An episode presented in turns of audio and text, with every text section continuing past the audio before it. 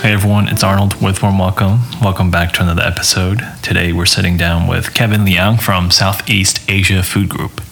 Um, they're also internally amongst a lot of chefs in New York City, kind of referred to as a C market. Um, just because back then uh, it was actually an acronym for Southeast Asia, but it's kind of turned into uh, its own little thing. And um, kind of a funny story about how I came to know um, Kevin in Southeast Asia Food Group is kind of how you see the Baldor delivery truck. So Baldor is a really, really huge host food wholesaler. A lot of a lot of restaurants use them in New York City. Most, if not all, restaurants use Baldor for some sort of purchasing. Um, so Southeast Asia Food Group is like the Asian equivalent in some ways. They they supply and stock a lot of Asian pantry items, um, as well as uh, a lot of produce that most of the Asian restaurants use. So I've seen I've seen some of their vans in around New York City. It actually has a C market on there. Um, it's actually south. It's C is short for South Southeast Asia, uh, which was the name of their company up until very recently, where they rebranded to Southeast Asia Food Group or SAFG. Uh, we'll cover that a little bit in the podcast, but um, the reason why I wanted to bring Kevin on is because when we think about the pandemic and who it's affected, obviously for me, the first thing that comes to mind is, are, are the operators, the owners that were on my podcast, uh, that were on this podcast, and, and they, they first came to mind. But when I think about the restaurant ecosystem, it's much more just than the operator, right? So obviously we're going to have the service staff, we're going to have the kitchen staff, of course, and those are the direct people that it affects in terms of a restaurant. But you have to think about the ecosystem, which is um, all the all the purchasing that's happening for a restaurant, right? So we're, we're buying dry goods, we're trying, we're buying paper goods, we're buying office supplies sometimes. We're also obviously buying from farmers and markets and distributors and importers. I mean, it runs the gamut, and, and it, it's kind of crazy when you manage a restaurant or you work at a restaurant. You look at the invoices that are coming in, and it just it's it, it's the variety, the variety of suppliers we're working with and the vendors is, is pretty crazy. Um, not to mention like plumbing is another thing, HVAC. I mean, there's just so many things. But um, I thought Kevin would bring a pretty interesting perspective into this podcast, being that he is a distributor and he, a lot of the guests that were on this podcast, he calls his clients. And I, I know that for a fact, a lot of them use Southeast Asia Food Group for some of their supplies. Um, and I learned a lot about Southeast Asia Food Group, what they do, kind of that supply chain, what that looks like, the role that they play in this ecosystem that I just mentioned. And, um, you know, obviously the pandemic affected them too, right? They used to go from 200 orders a day to seven, seven orders from 200. So it impacted them in a really, really tremendous way. And uh, he shares a little bit about that too. So, um, without further ado, really excited to share this conversation from Kevin Liang, who is the CEO of Southeast Asia Food Group. And uh, like always, we begin with his upbringing and uh, where he grew up, how he grew up, things of that nature. Um, hope you enjoy this one.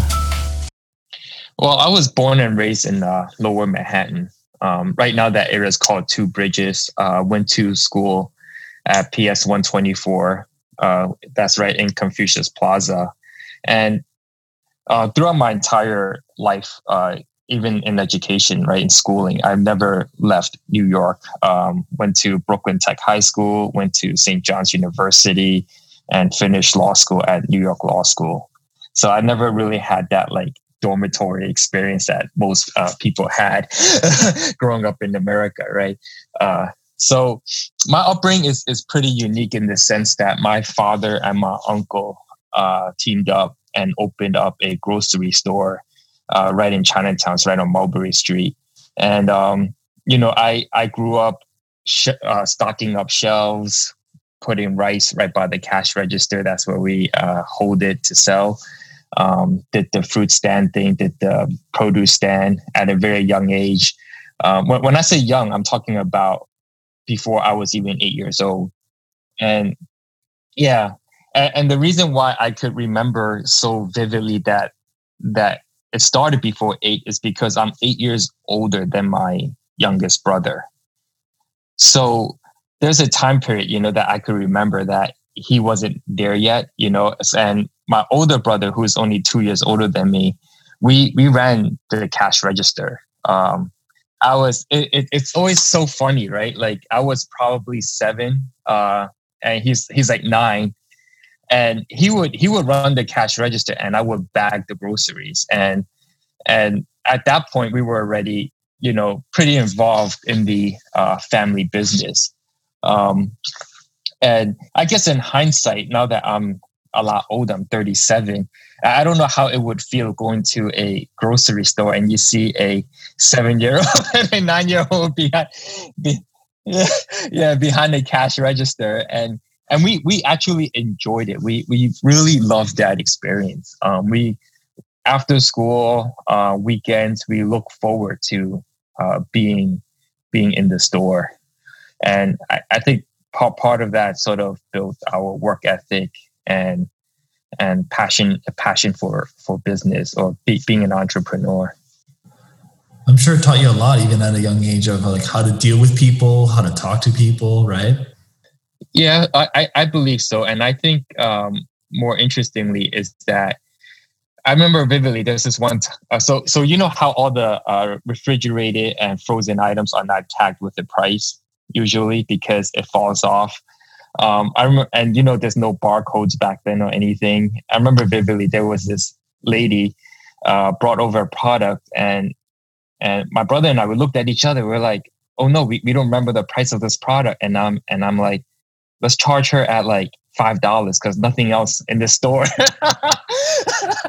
nothing else in this store costs nearly as much." You know, because you know we're talking about like in early 90s right? And um, so so we did ended up charging her five dollars uh, and afterwards we felt really bad. We are like oh no what if she never comes back? What if you know she finds out that we you know overcharged her? Because i think later on that day we we after she left we figured out it cost like only like two two dollars or something like that.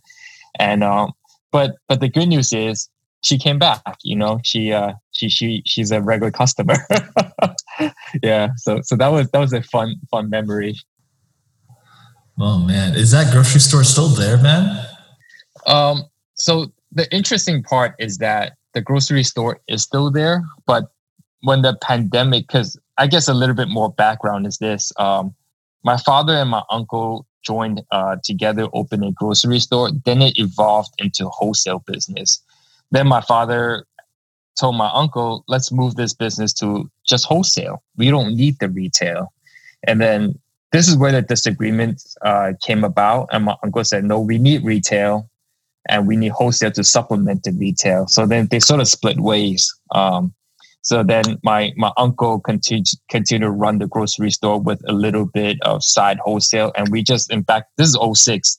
So in 2006, that's when Southeast Asia market is born, when uh, we just focus primarily wholesale.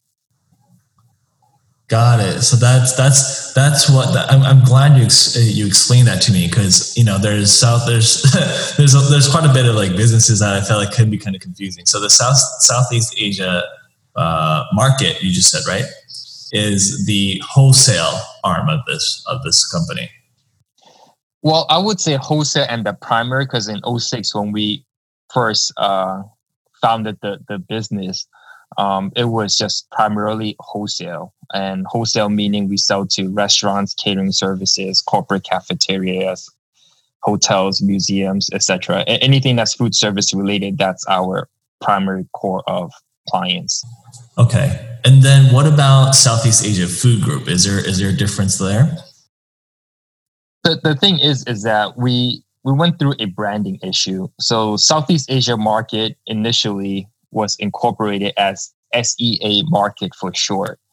And at the time, back back in 06, we needed to uh, you know get up and running as soon as possible uh, because of the break between you know my father and, the, and my uncle. We need and a lot of chefs um, actually started reaching out to us and say, hey, um, the the the grocery store wasn't handling their orders. They they can't keep up. Uh, service was dropping on that side. Um, that that's only because my my my uncle was primarily and and he he only had investment interest. He didn't really operate the business. Whereas my father operated the business and completely understood the business. So when when he departed, the grocery store sort of went into shambles a little bit, and then so we have to pick pick up that slack. That there's this huge demand in the city, and that slack have to be picked up. So we opened up uh, or incorporated ourselves at SEA Market. And without thinking about branding or, or how people will call us, people started calling us C Market. Yeah, even to today, people know us as C Market. But the problem with the term C Market is is that we don't sell lobster, right? or, or, fish or, or, or anything of that sort. And um, and and we started getting a lot of inquiries. Hey, do you have branzino? Do you have lobster? Do you have soft shell crab? And we would say no, no, no, no, no. And I said, okay, we need to rebrand ourselves so that um, so that people would know that we're we're an Asian food distributor and that we don't have anything to do with seafood. Seafood is not our game. We're not familiar with that part of business, right? So um, so then we we turned to LLC uh, ditch SEA uh, or C Market and became Southeast Asia Market LLC. But that that's not a big enough of a change to to change people's habit of calling C Market. And that's why we very recently, I would say maybe last year, we dropped the word market and call ourselves a food group. Um, so now we're Southeast Asia Food Group. Um, and and by the way, this is a DBA. We're still incorporated as an LLC at Southeast Asia Market LLC and DBA Southeast Asia Market Food Group. And with that, we did branding, new logos, uh, all of that. We, we actually haven't even finished uh, redoing all of our trucks. Um, but but now the brand is you know just a Southeast. So if if uh, we actually opened a retail store, so big bold print at the retail store, it just says Southeast, and we actually don't even focus on Asia Food Group uh, because it's just too long for people to say, right? Um, we just want people to call us call us Southeast or Southeast Asia Food Group, and um, people still lo- love us at C Market. And uh, for the older clients who wants to call us C Market, more, more than welcome to. but um, but I think it's more. It, it, it's a it's a branding issue that that we have to uh, get get through. Okay, I'm, I'm glad yeah. that we, we took the time to kind of iron out the details because I, yeah. I do see a lot of the the C market trucks all around New York City. Yep. And uh, yep. when I got to know you guys, I got to know you as C Southeast Asia Food Group. So I'm like, huh, maybe maybe Southeast Asia Food Group is like the parent company, and then you have mm. a, a sub brand. So that's that's what, how I understood it. But I'm glad that yep. you were able to kind of clear the air. Um, yeah. Someone asked you though what Southeast Asia Food Group was. Like, what would you what would you say to them uh, in addition to being a distributor? Um, it, I, I, think what who, who we are is that we we support uh, local businesses. We support restaurants, especially in this time period. Um, that's really our main focus right now. Our main mission is to support restaurants as, as best as we could, and um, and through supporting restaurants, obviously we support all other food service uh, businesses as well, catering services, hotels, corporate cafeterias, universities. We, we do we we still do all of that. But I guess in this day and age, the the the group that's really suffering the most right now are small business restaurants and and um, my, my my heart goes out to them. Uh, I wish them well, and I'm I'm happy that things are picking back up uh, a bit but it's still not at pre-COVID conditions, right? And even during the height of the pandemic, um, you know, we we thought about um, like what what do we do? Um, do we stay open or do we close down? Um, and and it was it was a very tough decision. Uh, for for me, I I part of me felt bad that I was sending out my own people out into harm's way, right? And and this is this is a health risk. It's not it's you know and, and it's a big big decision to to to make uh, at least for for me it was. And um but but then the, the core of the mission is that hey if we close down uh, what would happen to all these restaurants? And if these restaurants can't find their food or can't source it or etc what's going to happen to to that community that that restaurant is in and and from that from that thinking right we we decide hey you know what we, we have to stay open to support the restaurant and support the local communities. And what that would give people is actually a sense of stability. Because uh, I'm sure you remember back in March and April, it seems like the world is collapsing, right? Uh, everything closed down, businesses closed down. Um, no one know what's going to happen. News news were being updated every 30 minutes. Something new will come up. Yeah, uh, and and I and I basically told my team, uh, our mission is to provide that that stability and a sense of uh, normalcy for for New York City, and and I think through this pandemic, I think our mission and our purpose was actually uh, amplified or became or became more clear to us. Uh, the purpose of this business, yeah. That's awesome, man, and I'm glad that you you took. I know that was a very hard decision, but I'm I'm, I'm glad you took a fairly strong stance on on what you wanted to do and really stayed you know down pat. But um, even before we, we get into kind of what we're going through now, when and how did you? I mean, I know I know you don't really join a family business, but did you go straight into this like after college or? Um, so I finished law school. Uh, I was admitted New York and New Jersey uh, I did subrogation uh, for six months. And in the past, I, I wouldn't tell people this, but I guess it's okay to tell people now. After six months, I got I got fired. yeah, and um, after I, I, remember, I still remember vividly the, the day I got fired. That's the day I I I drove from the, the law firm was in Jersey, so I drove straight from Jersey to Brooklyn, and I told my father, I said, "Hey, you know, I've been wanting to help you out, and and and you know, grow, growing up Asian, right? Your your father who opened a grocery store, who's in the food business selling vegetables, they don't envision that their that that their child or you know would would do the same. They especially I guess all Asians will understand the the career path for us is doctor, lawyers, accounting, or engineer, right? that, that's so yeah, just pick one of the four, right? Um, so so at that point, he, he was still against the idea. And I sort of just, in a way, forced myself in. For half a year, I, I basically worked without pay. Um, and what, what I did was just focus on building up uh, accounting accounting system. Um, and, and that and that seems so like simple, right? Like which business doesn't have QuickBooks running, right? Something so simple, QuickBooks. And um, but I could tell you back in 06, we have about maybe 35 employees, uh, maybe six to eight trucks. And the, the whole the whole business had only two computers. And we have and, and we have we have one email address which was not even at you know C Market NY or at SAFG.us. It was at Verizon.net. You know, that was our it wasn't even aol or hotmail or, or gmail or anything of that right? It's at verizon.net that's the only email that we had.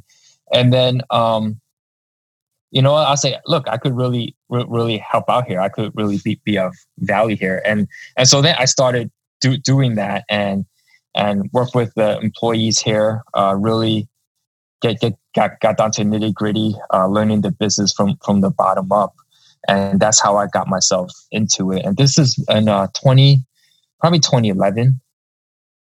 Yeah, and and it wasn't it wasn't hard for me to learn the business because, as mentioned before, I, I've I grew up with the business. Um, since I was seven, I was doing you know uh, the working at a cash register. At the age of seventeen, I was already making deliveries.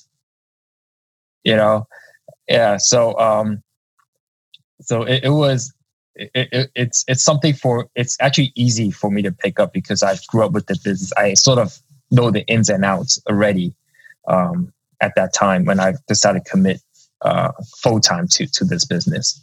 It's, it seems like it came natural to you because you spent so much time with it when you were uh, even like seven years old. But the, the one thing maybe you can help me help explain to me too, because I, I want to understand it better, is kind of the the food supply chain, right? Because you as a distributor, uh, I, I want to learn more about your role. Like, how are you sourcing ingredients and products, and then selling that to to a client? So basically, we are the middleman in this uh, supply chain. I buy from importers and uh, produce wholesalers, uh, and they they they get it from the farms. So basically, with the Asian produce uh, supply chain, the the wholesalers gets it from the farm. I get it from them, and then I break it out and deliver it to the restaurants. And the value that we bring to the market is that we break down everything. So, for example, let's say baby bok choy comes in at 30 pounds. The restaurant just wants 15 pounds or 20 pounds, right?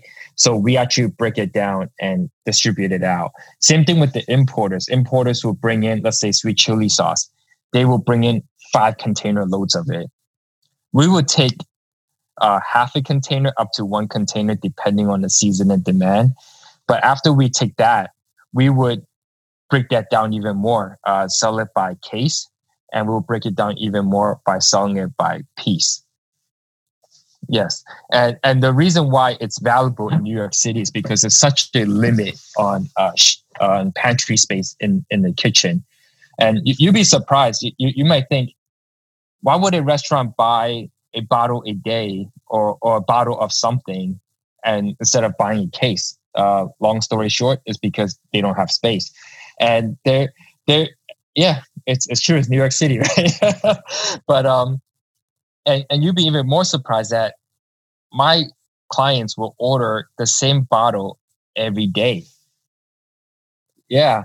So instead of buying six bottles uh, which will cover the week or seven bottles which will cover the week hey i'll buy one bottle a day until yeah and and that's and, and same thing with the baby bok choy. It's sort of like why would someone buy only 15 pounds? You know, they for the restaurants they say, hey, I'll buy five pounds a day or 10 pounds a day, and and and we and we actually have a super low minimum order. It's like 125 bucks, right? And we will make these deliveries every single day, except Sunday, which which some chefs and buyers would hear it and they would say, uh, we should open on Sunday.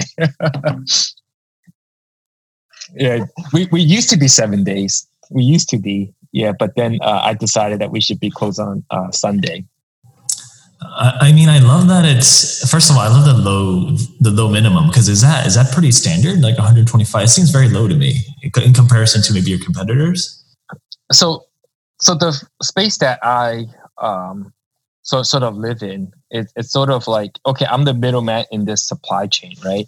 But in terms of competitors, um, it, it's hard for me to pinpoint a specific competitor. So I'll give you an example. Um, let's say a a Japanese wholesaler, and some of these Japanese, uh, actually the importers and wholesalers, and some of these Japanese importers, they will actually break it down to the bottle too. Hey, you want one bottle of Japanese rice wine vinegar, here it is. They, they would do it. Um, but then where our value comes in is that um, because of the whole Asian fusion uh, trend in the 90s, uh, which sort of spread until now, a lot of restaurants, they don't just serve just Japanese, right? You want, I want that Japanese rice wine vinegar. I want that mirin. I also want the Malaysian uh, curry or the Thai curry. And I want something from Singapore and something from China, et cetera, et cetera, right? And that's sort of where our value comes in is that we, we don't just do one section of Asia, we, we encompass like the entire uh, part of, uh, yeah, the, the I wouldn't say the entire continent, but mo- most of the, you know, uh, Asian countries. Um, and, and that's where our uh, real value comes in. So we, we break down cases, we break, break down by pound, we have variety, and we have a high number of what we call S- SKU. Uh, yep, SKUs. Yeah, so thousands of them. Oh, it's uh, it's it's always it's always a a a game where we try to play in the sense of catch up. Are we storing enough of an item? You know, uh, sometimes you order more, then there's no demand for it. We we order less, and all of a sudden the demand spikes. So it's always a push and pull relationship. oh, I see. So just just to sum up what you you told me, the way it works would be the food comes obviously it'd be like farm, importer, distributor, restaurant, if you had to. Okay, big picture wise. And then a follow up question would be you just kind of mentioned something I want to get into more would be the demand and supply. Like the, the, the supply and demand, I'm sure, is, is a game you, you play every day, right? Because you have to consistently see which, which products move and which don't. And so my, my curiosity is how do you determine that? Is it just based on maybe feedback you get from your clients, and then if things don't move, like what do you what do you do with it? It's it's mostly feedback from from clients, uh, and there are actually slots in my warehouse where I'm slotting one item for only one client. Yeah, or maybe two. There's I, actually, if you walk through my warehouse, uh, I could get my guys to show. Okay, this is only for or primarily for this client, and this is primarily for for another, and and it's um and and it's tough, right? It, it's tough in the sense of how do we forecast, but in one side, it's easy to forecast, like I mentioned before, like like some restaurants will order the same thing every single day. So we already have that in our data and our historical data. Okay, this moves X amount per week. So that's the easy part. The the hard the harder stuff is is more the seasonal stuff, the fresh produce uh, stuff that that seasonal, and also I would say even the communication between clients and and distributors. For example, let's say uh, I run a restaurant and I do a dish. So then they will call us Southeast. Hey, I'm doing this new dish. I would need this curry. Can you stock it up for us? Okay, we stock it up. Um, they they tell us they need about three cases a week, so we have five cases in house. And then all of a sudden, the chefs uh, realizes that you know what, I don't want to do this dish anymore because either a seasonal change or something else. All of a sudden we're stuck with five cases in the warehouse. And and that does happen uh, pr- pretty often. And then um, what do we do with it? Uh, donations uh, food banks. And right now we have a b2c portal put it up on the b2c portal uh, at a discount and try try to move it out and and I also mentioned nonprofits. So one of the nonprofits that I work with a lot is uh, Rethink Food, which is also yeah yeah which they they collect food waste from restaurants from distributors wholesalers and then they repackage the food and and send it out send it back out yeah great great organization to work with for sure um, and then you just mentioned B2C, which I, I, I definitely think is an interesting pivot for you because I think pre COVID, when you opened the retail store in the, the market, the, the market line, uh, I'm sure it was kind of a full circle moment for you, right? Going from uh, working in retail, sort of when you were seven, to to doing wholesale for the past, you know, eight nine years, and then here you are. You're doing you're doing a. It's not necessarily a grocery store per se, but still, it's a it's a it's a customer facing store. So tell me a little bit about that and, and what made you make that decision to go into more B2C. Well, like like you said before, uh, it, it brought me full circle. So when I was presented with the opportunity, it was almost a no brainer. Um, it's what I grew up with, what I'm comfortable with, and um, and it's right in the Lower East Side, which is close to Chinatown. And I also think there's a demand um, in that area. Uh, I, so so around like let's say Delancey Street area, uh, if you need to get Asian uh, grocery, the closest place is really walking all the way to Chinatown and walking back. And there's actually a lot of uh, elderly people who live in that area. And when we opened up, they were so happy that we were there, um, just just because we had hoisin sauce, right? That didn't have to make that trek all the way down to Chinatown and and and bring it back. And um, we also made it very interesting into sort of like a snack shop. Uh, I think even more interesting too, and, and you mentioned you spoke with a lot of CPG uh, uh, producers, and and part of me want want to contribute in that space as well. Um, one, I I I tried my hand in CPG before. Uh, we did uh, Eat Noms dumplings. Um, it's it's a really hard game to be in. It's it's it's pretty brutal, and um, so with that space, we basically stocked several locally made items. One of them is Eat Noms by Tony Wu, Sanzo by Sandro, uh, Nguyen Coffee by Sahra Nguyen, uh, Jablo is another one, Mr. Bing's Chili Oil is another one. And, and and the goal is is basically bring like a sense of community to, to the store, things that are locally made. Basically things that could be made by your friends and family, right? Some someone who wants to get their hands in, into in, into the food business, right? And when we design out the store, we actually designed a demo booth in the back of the store so that so that these CPG producers would have an outlet to speak to consumers directly. And I think that's sort of the struggle with most CPG producers is that, well, well one of their struggle is getting into retail. You have to go door to door, uh, speak to a retailer. Hey, could you um, would you buy my stuff? Would you showcase my stuff and sell it at your store, right? And from from my experience and from what I hear is that a lot of these retailers are what what they would say is that, okay, sure, give me two cases for free. You know, and so they call that free fill. So then they get a free fill. Um, and they would sell it. The retailer keeps all the money. So if if they got a box of 12, they sell for five, they got 60 bucks. They're not going to hit the producer back with like 30 bucks and say, hey, here's 30 bucks for your product. That doesn't happen. What the producer get is a committed second order. And that's when they start making up their loss. So most most of these uh, C- CPG producers, I would say they they they operate at, at a loss at first. So what we do what, what we did uh, are doing at MarketLine is that you know what, bring bring in your product. Um, let's call it a free fill, or let's call it you know we we buy the first case, right? But we're gonna have a booth for you in the back where you can speak to consumers directly and move the first batch of of products, right? And and I think that's that's very important for consumers because if you don't see something you recognize, you, you, you don't recognize, you usually would just pick it up and, and just go right. So I guess we actually call it a series of Meet the Founder series. So basically, consumers get to meet the founders. Uh, we do, I think, about two two to three a month, but obviously, COVID knocked knocked the whole uh, series off off the grid. yeah. I mean, leading up to kind of mid March for you, like what what was it like operating the MarketLine your, i mean obviously your wholesale business i'm sure was was was doing just as it has been doing the last nine nine years right? The past nine years.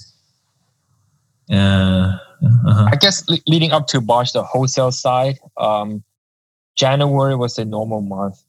February was pretty normal i would even say the first week of march was pretty normal and then yeah and then March 16th was the day where we when we got hit really hard.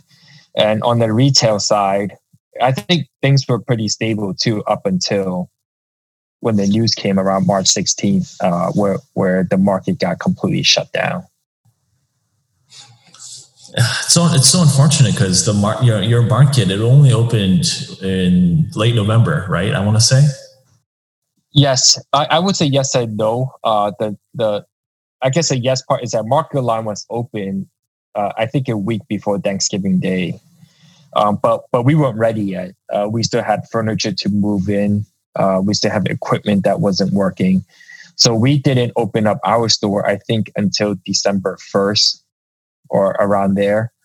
And then um, from there, the market line was still pretty new. Uh, not many people uh, knew about it.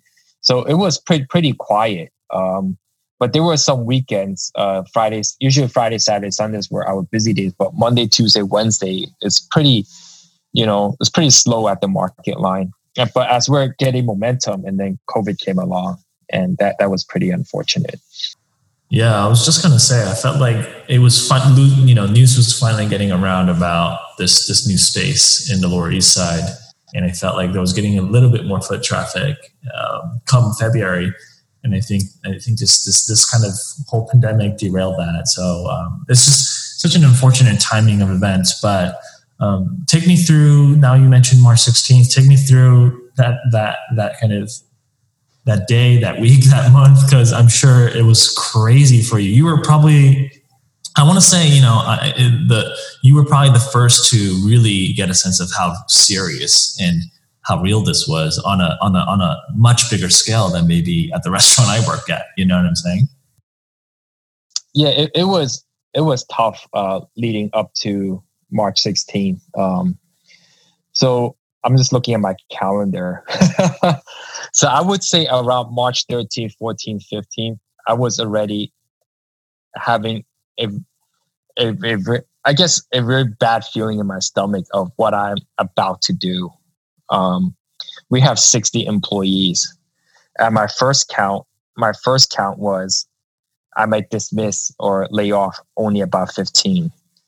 And I spoke to I spoke to another uh, business owner, uh, Stephen from Aquabest, and and he's going through the same thing. And and I was, you know, giving him numbers are pretty transparent with each other. And I I said, hey, I'm thinking about letting go 15. And he said, how many do you have? I said 60. And then Stephen said, I don't think that's enough. You know, yeah. But even on a day when I woke up the morning of the 16th, I came in to work and um, my goal was still to lay off about 15 out of 60, which did not make me feel good at all. But then looking at the number of orders we had, looking at the numbers we had for the 17th, um, speaking with managers and everything. And, um, you know, we decided we ended up letting go about 45 all in one day on the 16th. Wow. So kind yeah. of kind of the other way around. You kept 15 and you and you had to like yeah. the other 45. Yeah. And and the worst part of it is that when the 17th came up came around, we let go about six or seven more. And then we our, our lowest head count was probably on Wednesday, which is March 18th, we were down to seven people. Yeah, we went from 60 to seven and and that's mainly due to just the lack of demand obviously with restaurants having to go, go on a, a full pause oh, right? completely. On on wednesday march 18th we had seven orders. Oh my god. As opposed to like how many you would you say pre-covid? We we would do about 200 and up. Wow. And then we're down yeah. to seven? Yeah. Wow. Yeah. That's that's that's a sizable difference yeah, it, it, it, it completely like, I don't want to relive that experience again. yeah. Yeah. Oh my gosh. So take me through, uh, obviously March, April was, I'm sure, very difficult for you and your company, but did you see it kind of bounce back a little bit come, you know, June, July, August, do you think? Or I think everything, like so much has happened. Um, everything is just a blur right now. Um, I guess I could take you back to I guess March 18th was was was seven, and I I, I guess I, I guess I should start from that point, right? I met with the team. I say, hey, you know, we're down to seven. It's foreseeable that on some days we would have one or none. And even at that point, I told everyone already that even if we have none, we're going to stay open.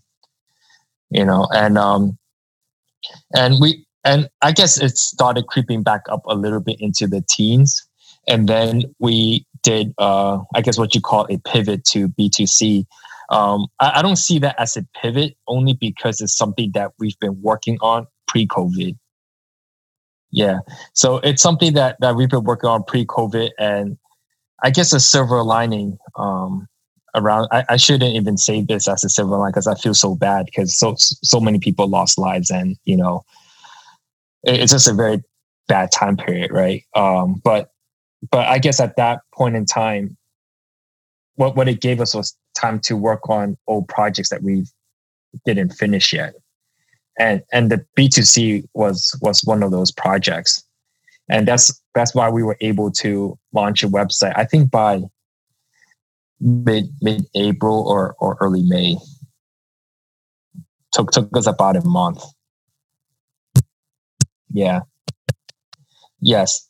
And and some people would say, "Hey, you know, wh- why why did it take so long?" But if you think about it, in one month we we basically made available to consumers over 1500 SKUs. You know. Yeah. You know, so it, it's it's not it's not as easy as people think it is because people think of Shopify, right? Hey, it's so easy. I just create a Shopify website. I just need a designer and, and a beautiful page. But if you look at most Shopify sites, they sell like five items. You know, not fifteen hundred, right? So uh, we we were we were um, able to get that up up pretty quickly. But you know, I, I think the the other bright part about um, you know, going through this experience is that I it showed me that I had a really good team, and I'm very fortunate for that. And I couldn't have gone through this if, if I didn't have them. Um, and and that's the honest truth. Uh, for for example, I, I have a girl named uh, Carissa. She manages uh, my accounts, manages sales, and she has this entire price sheet of all the items on the Google Sheet format. And for us to pivot to B2C, the website wasn't ready yet. So what we did was we made that spreadsheet public. Yeah. And then from there, people were just ordering from the spreadsheet. Yeah. Yeah.